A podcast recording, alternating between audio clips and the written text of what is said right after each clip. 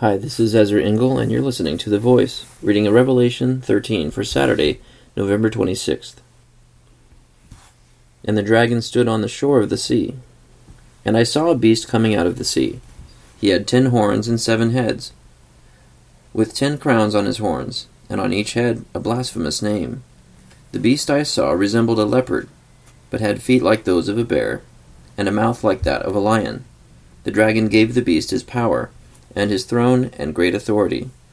One of the heads of the beast seemed to have had a fatal wound, but the fatal wound had been healed.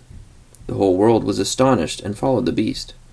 Men worshipped the dragon because he had given authority to the beast, and they also worshipped the beast and asked, Who is like the beast?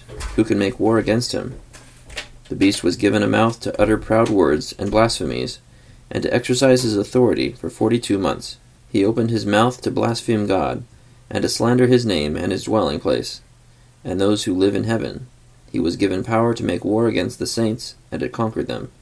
And he was given authority over every tribe, people, language, and nation. All inhabitants of the earth will worship the beast. All whose names have not been written in the book of life belonging to the Lamb that was slain, from the creation of the world.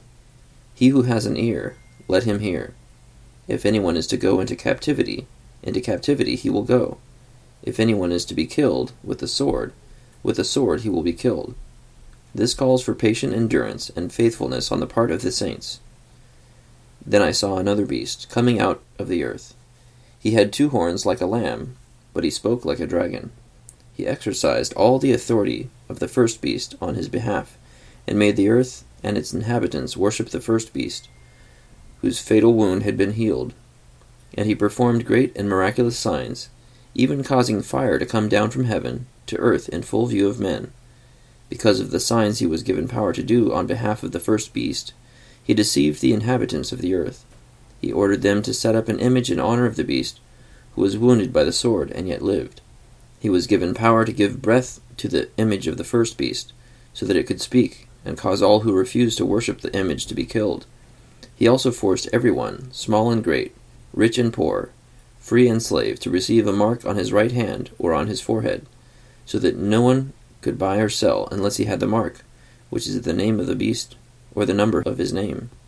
This calls for wisdom. If anyone has insight, let him calculate the number of the beast, for it is man's number. His number is 666. Revelation 13.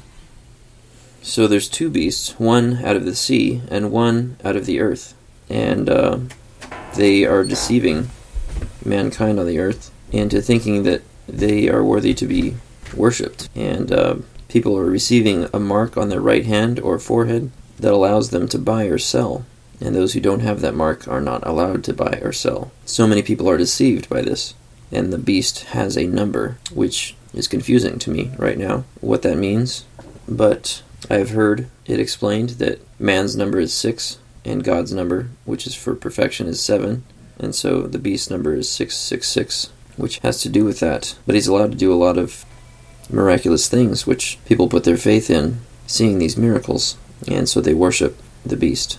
I don't know what this what what a mark would be, um, but it sure does give me pause when contemplating whether or not to allow anything to be put on my forehead or my right hand, and to uh, think twice before just going with the crowd with whatever they decide to do.